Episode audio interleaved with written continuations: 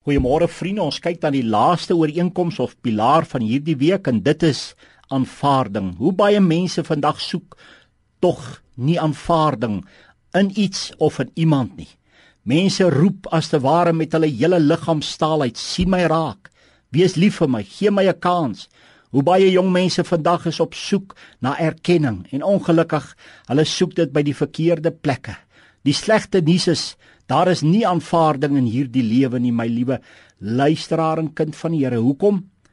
Omdat alles op aarde tydelik is. Ek het goeie nuus aan elkeen wat vanmôre kind van God is. Hoor hierso. Net God kan vir ons aanvaarding gee. Hoeveel kinders van God het dit nog nie gevat nie? Vat jy dit vanmôre kind van die Here? Die Here het jou aanvaar. In die eerste plek, hoekom het hy jou aanvaar? Omdat jy sy kind is. Ons lees in 1 Johannes 3 vers 1 kyk wat 'n groot liefde die Vader ons bewys het dat ons kinders van God genoem kan word. Om hierdie rede ken die wêreld ons nie omdat dit hom nie geken het nie. Geliefdes, nou is ons kinders van God en dit is nog nie geopenbaar wat ons sal wees nie, maar ons weet dat as ons as hy verskyn aan hom gelyk sal wees omdat ons hom sal sien soos hy is. Is dit nie wonderlik nie, kind van die Here? God het jou aanvaar as sy kind toe jy sy seun Jesus gekies het. Maak nie saak hoe vet of maar jy is nie. Maak nie saak hoe lank of kort jy is nie. Maak nie saak wat se werk jy doen nie. Maak nie saak wat jy al in hierdie lewe bereik het nie. Jy is aanvaar as sy kind. Jy's in sy handpalms gegraveer. Jou naam is in die boek van die lewe geskrywe. Is dit nie wonderlik nie, liewe kind van die Here? In die volgende plek lees ek ook in hierdie gedeelte en ek sien ons is deel van sy span. Jy sien om deel van die Springbokke te wees, moet ek die keerders beïndruk. Maar die dag toe jy kind van die Here geword het, het jy deel van sy span geword, deel van die liggaam.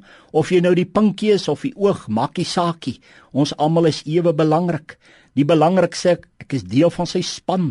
Ek kan vir God iets beteken. Ek kan dit doen in die krag van die Heilige Gees. Daarom weet vanmôre kind van die Here, jy's aanvaar as deel van sy span.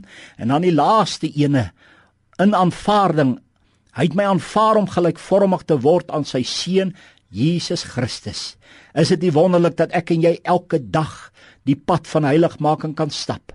Baie mense wil soos 'n idool word. Ander wil kerke aanhang, ander wil mense aanhang, maar nee, ons is aanvaar om soos sy seun Jesus Christus te word. 1 Tessalonisense 5:23 en 24 sê mag hy die God van vrede julle volkome heilig maak en mag julle gees, siel en liggaam onberispelik bewaar word by die wederkoms van die Here Jesus. Wat 'n voorreg om vanmôre die saligheid te hê, sekuriteit te hê, versekering te hê, maar ook aanvaarding te hê. Prys sy lieflike naam. Mag die Here vir u seën. Amen.